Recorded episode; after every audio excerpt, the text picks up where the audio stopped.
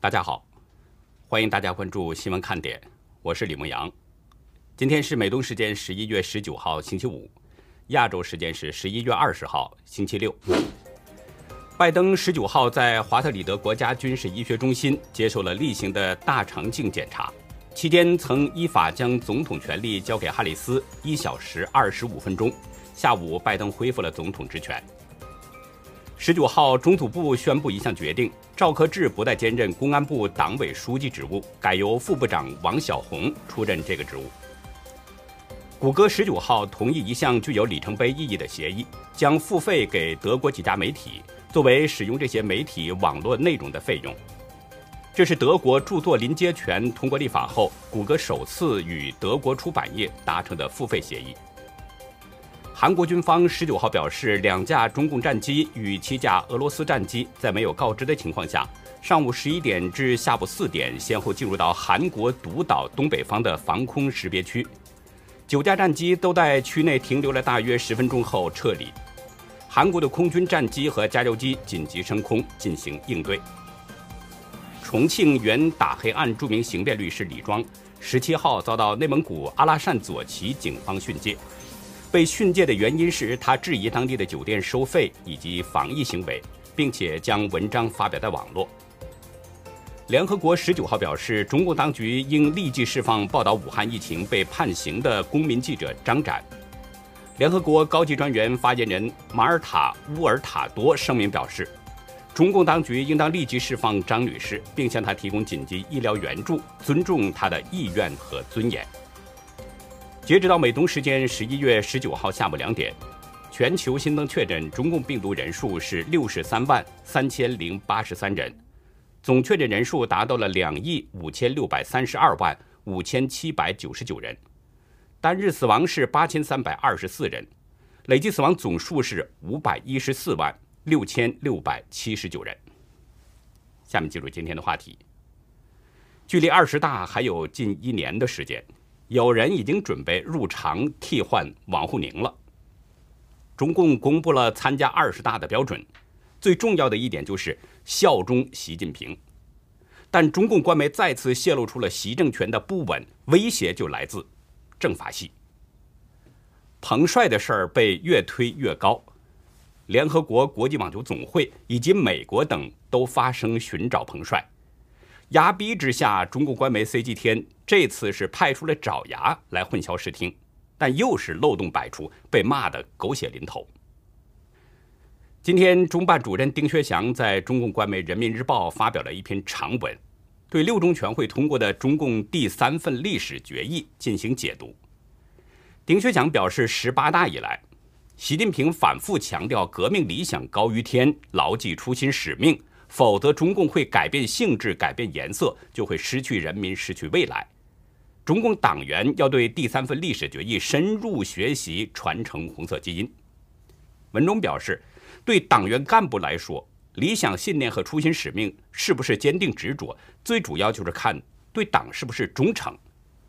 主要表现在呢，是不是坚持党的领导。维护党中央权威和集中统一领导，是不是在思想上、政治上、行动上同以习近平同志为核心的党中央保持高度一致？做政治上的明白人、老实人等等。丁薛祥还进一步表示，对党是否忠诚，最重要的就是看能不能做到两个维护，声称是以党的旗帜为旗帜，以党的方向为方向，以党的意志为意志，听党话，跟党走。丁薛祥的这些话啊，其实没什么新意，就是把习近平早前的说法拿出来重复了一遍。这用老百姓的说法呢，这叫倒粪。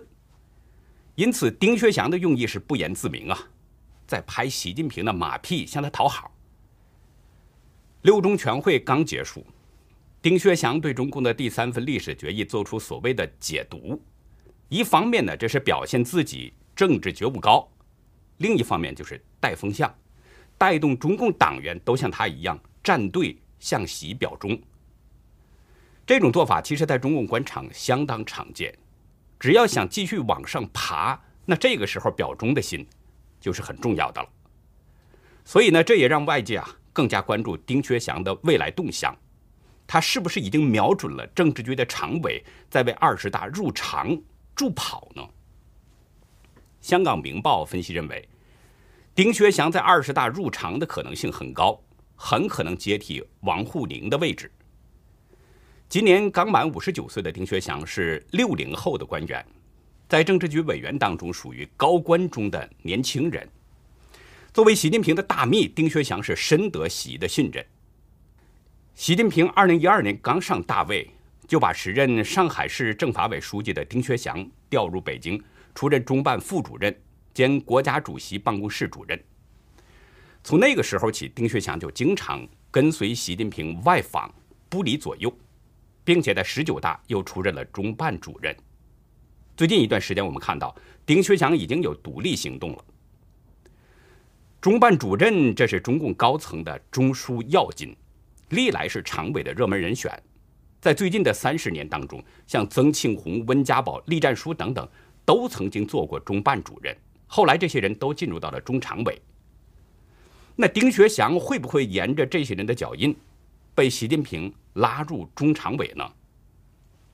从他现在这个积极表中来看，明显是在为二十大备战助跑，为人们提供了更多的想象空间。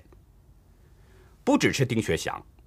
虽然中共二十大要在明年的秋季召开，但是中共现在已经开始对参加会议的人选进行遴选了。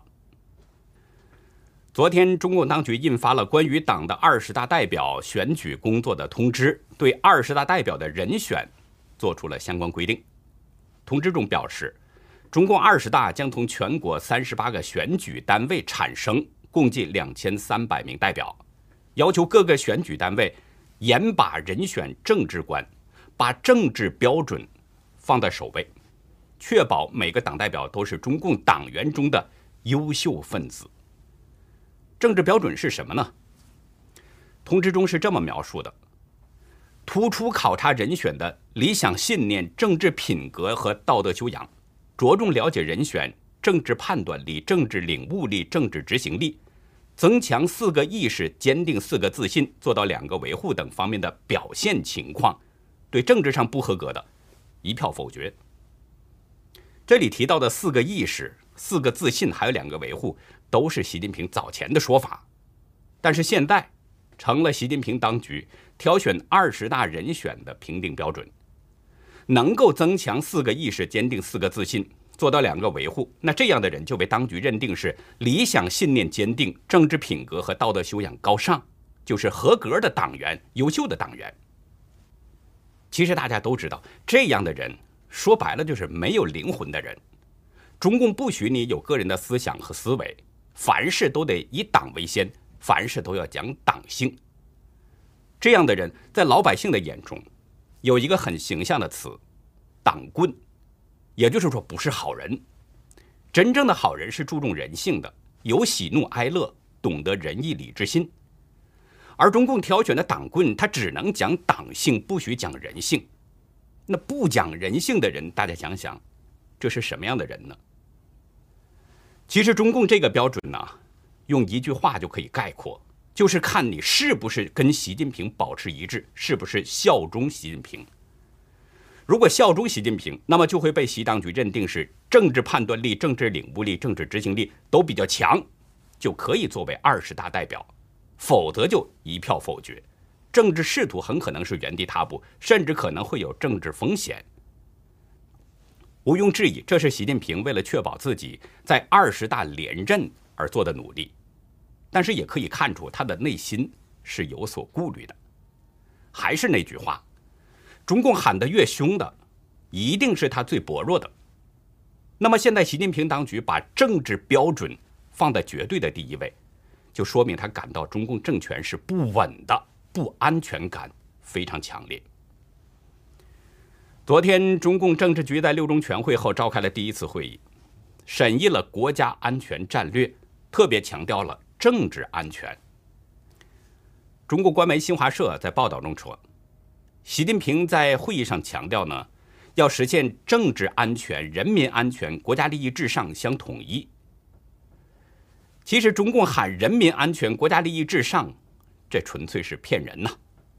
中国人现在很多都吃不上饭，很多年轻人在前途无望的情况下选择了躺平。人民是死是活，中共从来没有看重过。而所谓的国家利益至上呢，实际上就是中共权贵阶层的利益至上。至于所谓的政治安全，应该也不会有人怀疑，其实就是在指中共的政权安全，也就是以习近平为核心的党中央的安全。新华社在文中表示，要实现这种安全，前提是必须坚持党的绝对领导，完善集中统一。高效权威的国家安全工作领导机制。我们知道，中共媒体，特别是中共国家级的官媒新华社的遣词造句，都是经过反复推敲，并且经过政治保卫处审核的，要求相当严格。但是大家注意，新华社在这里用了一个“要实现这种安全”的说法，“要实现”就是还没有实现，至少也是没有完全实现。中共的政权安全，换句话说，习近平政权并不安全。新华社接着表示，要维护政权安全、制度安全和意识形态安全，严密防范和坚决打击各种渗透、颠覆、破坏活动。从新华社这个描述看，渗透、颠覆、破坏的各种活动才是对习政权最大的威胁，是中共政权的最大隐患。但是渗透、颠覆、破坏的这个活动都是中共司法管辖的范畴，而中共政法系统之强大，会有谁可以从外部渗透、颠覆、破坏呢？显然可能性不大。如果从外部渗透、颠覆、破坏的可能性不大，那么最大的可能性就是在内部。中国有句话叫“明枪易躲，暗箭难防”，内鬼的威胁是最大的。难道新华社是在暗示习政权的最大威胁是来自中共的刀把子政法系吗？今天，中共公安部爆出了一个大消息：赵克志不再兼任公安部党委书记职务，改由分管日常工作的副部长王小红担任。法制日报报道，在今天的公安部领导干部会议上，中组部宣布了这个决定。赵克志虽然是被看作习近平的人马。但一方面是因为赵克志已经接近卸任的年龄，另一方面是比较而言，王小红更是习近平的铁杆亲信，所以中共削权赵克志，目的很可能是让王小红更进一步掌控公安部，甚至掌控更重要的政法部门。前不久，习近平更换了中央警卫局局长，以往警卫局高层换人大多都是从警卫局内部晋升。但是这次习近平是从野战军调人，负责中南海的保卫安全。这种打破惯例的动作，也显示出习近平是对警卫局的内部人选并不放心。我们再看习近平的近几年执政，政法系统不断被清洗，公安部长、副部长、司法部长、前中共的政法王、落马的政法高官是一个接着一个。不但把他们给打倒了，还要清理前任部长们的团团伙伙。本月四号，公安部修订了警察誓词，名称将原来的人民警察入警誓词变成了公安机关人民警察誓词。虽然仅仅是加了公安机关四个字，但是这个味道已经变了。它强调的是公安机关，跟旧版的内容相比，原来的。做到对党忠诚，变成了坚决拥护中国共产党的绝对领导，并且提到了第一的位置。旧版中为维护社会大局稳定，改成了现在捍卫政治安全。这显然是出于维护政权安全的需要，是中共权斗下的产物。中共需要用这种洗脑的东西，要求警察向党表忠，向习近平效忠。法广表示，按誓词的精神，应该把“我是中国人民警察”改成“我是中共警察”，这更贴切。从誓词来看，中共警察已经被规范的更像是私家保镖，它的作用就是为党的绝对领导和为政治安全服务。再给大家说一个好笑的事：美东时间今天上午十点十八分，一个叫沈诗伟的人。发出了一则推文，肯定的表示呢，彭帅的微信朋友圈刚发了三张最新照片，还祝大家周末快乐。沈世伟表示，彭帅的朋友分享了这三张照片，并且还把彭帅的朋友圈做了截图。言外之意像是在说呢，确实是彭帅自己刚刚发的。咱们看看这三张照片啊，从穿着来看，彭帅的上身呢都穿着白色 T 恤、黑色短裤，似乎是在暗示呢这是在同一天拍摄的。但是不是今天拍的，这个就没法说了。因为没有任何地方可以证明。有网友查看了这几张照片的作者和日期等原数据，但是没有任何显示，也就是说，原数据被人删除了。第一张照片呢是彭帅在逗一只黑色宠物猫，第二张照片彭帅把小猫抱了起来，从表情和他的神态来看，似乎都比较轻松。但是第三张照片就有点意思了。这是彭帅的自拍照，彭帅面带微笑，看上去也挺轻松。不过，彭帅是左手拍照，右手拿着一只功夫熊猫的布偶。彭帅身后的桌子上呢有一个相框，里面的照片是彭帅和一只维尼熊的合照。大家都知道，熊猫通常被网友们用来代指中共的国宝，维尼熊现在是大陆的敏感词。在代指谁也是不言而喻的。很多网友似乎都明白了这张照片所传递的信息。如果这的确是彭帅本人发的，那他可能是要告诉人们：我过得很好，不过是在国宝的监控之下，背后是习近平。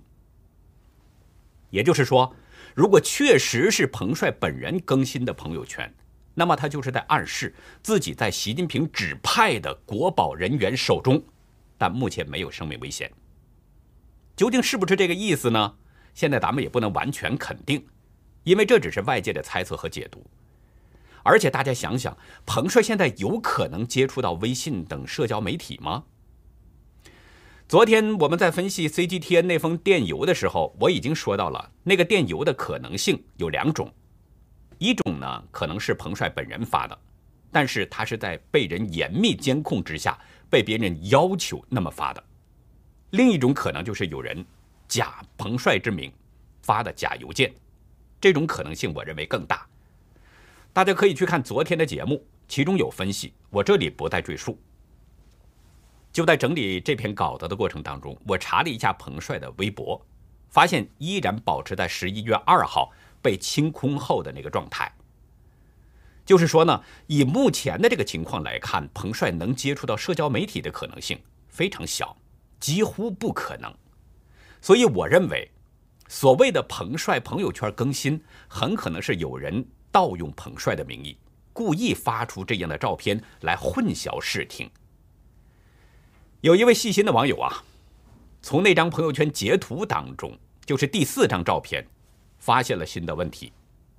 朋友将那张截图放大之后，隐约可以看到“彭帅二”的字样，简介写的是。无名小美，我也使用过微信。据我所知呢，彭帅二就是彭帅第二个微信账号的意思。没有人会把第一个微信账号命名为二的。在中国人的语境当中，二就相当于是说二百五，意思就是你不灵透、缺心眼儿。但实际上，一般人极少会开设第二个微信账号，因为这种东西并不是说越多越好。除非你有特殊的用途，那么这个账号真的是彭帅开通的吗？如果是他本人开通的，为什么不在原来的账号发？是不是更能令人信服呢？如果彭帅能接触到社交媒体，为什么不在微博也发一个呢？我们再观察那张朋友圈日志截图，上面只有今天发的内容，莫不是今天才开通的吗？是不是有人盗用彭帅的名义新开了一个彭帅二的微信账户，然后发几张图进行释放信息呢？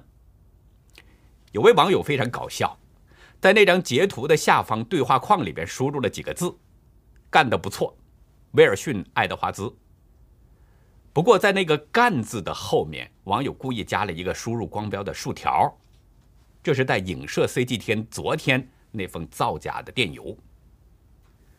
说到 CGTN，我们再来说说这个发推文的沈诗伟，我们查了一下，发现沈诗伟的头衔还不少，但最吸引人的呢，也是他本人炫耀的一点，就是中央广播电视总台 CGTN 新媒体编辑部责编，又是 CGTN，咱们也只能是呵呵了。有一位网友给沈诗伟回复说：“沈先生，如果有一天你也被晋升了，会不会为今天的行为害臊？胭脂和水粉能掩盖血泪吗？”另一位网友呢，用禽兽直接开骂了，说：“你只是一个记者，远驻非洲，如果不能说真话，本来可以名正言顺的不顺从，但是你选择去雕盘，猪狗不如。”还有网友骂得更凶，我都说不出口了。其实骂沈诗伟啊也没什么意义，因为他得听 CGTN 的，得听党的命令。因为 CGTN 昨天那个假邮件呢演砸了，被网友们骂的是狗血淋头，所以中共不方便再让官媒出面来混淆视听，只能让底下的爪牙来辟谣。但是非常遗憾。沈诗伟和那位所谓的彭帅的朋友也演砸了。这些人的智商令人捉急呀。不过中共的手下基本上都是这样，也没办法。所以我说中共是越折腾就越出丑。有位网友嘲讽道：“别瞄了，你们的信用已经破产了。”另一位网友说：“中共官方媒体连标点符号我都不信。”不过谢谢你们。继续推高热点。说来呢，这也是让中共很紧张，因为美国、联合国和国际网球总会等等都因为彭帅这件事发生了，要求中共官方提供证据证明彭帅的确没问题。今天下午，就在我们截稿前不久，美国白宫发言人普萨基表示呢，华盛顿对中国网球选手彭帅的命运。深表关切，华盛顿呼吁提供彭帅安全可核实的信息。普萨基说：“我们知道，中共政府不容忍那些发声的人，也曾有过让那些发声的人闭嘴的记录。”联合国人权事务高级专员办事处发言人利兹特罗塞尔今天在新闻发布会上说：“掌握有关彭帅的下落和他是否安全没事的证据是很重要的。”特洛塞尔说：“联合国敦促北京当局对他的性侵犯指控进行全面和透明的调查。我们要强调，重要的是要知道彭帅在哪里，处于什么状态，以及彭帅的情况如何。”除了联合国在寻人，始终保持沉默的国际网球总会昨天也发了声明，表态支持全面且透明的调查彭帅事件。同一天，国际女子网球协会主席兼首席执行官西蒙再次表态：如果不能保证彭帅的人身安全，并且适当调查彭帅对张高丽的指控，那么宁可承受几亿美元的损失，也要把中国所有的业务撤出。同样还是十八号，二十三次大满贯单打冠军小威廉姆斯也发推文对彭帅进行声援。小威说：“听到这个消息，我感到难过和震惊。”此事必须被调查，我们不能保持沉默。他同时向彭帅和他的家人表达一份爱意。加拿大网球协会今天也声明，对彭帅的健康和安全深表关切。此外，很多的世界体坛名人，包括男子单打世界排名第一的德约科维奇、日本的四次大满贯得主大阪直美，以及效力巴萨足球队的著名足球运动员杰拉德皮克等等。都对彭帅的事件表示关注。不夸张地说，现在彭帅的事件真正成了大新闻了，整个国际社会都越来越关注了。而且这种影响，大家已经看到了，正在呈现着骨牌效应。中共大概没有想到，彭帅事件会弄出这么大的动静，简直是平地惊雷。纽约时报发文表示。中共政府用惯常的压制方式处理彭帅风波，反倒受到国际舆论的强烈反弹和谴责。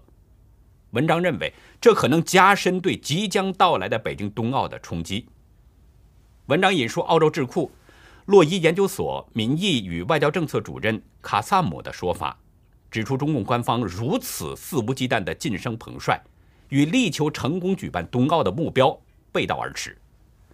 他说，冒牌声明只会加强抵制声浪，也会让国际奥委会在应对新疆维吾尔族种族灭绝等议题上蒙上阴影。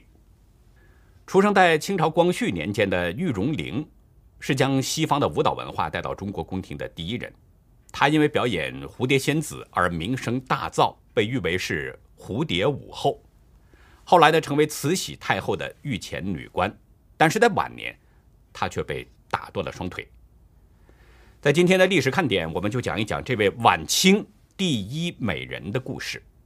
欢迎大家到优乐客会员去了解更多。我们的会员网站网址是 http: 冒号双斜线牧羊兽点 com，还有一个是 http: 冒号双斜线 youlucky 点 biz。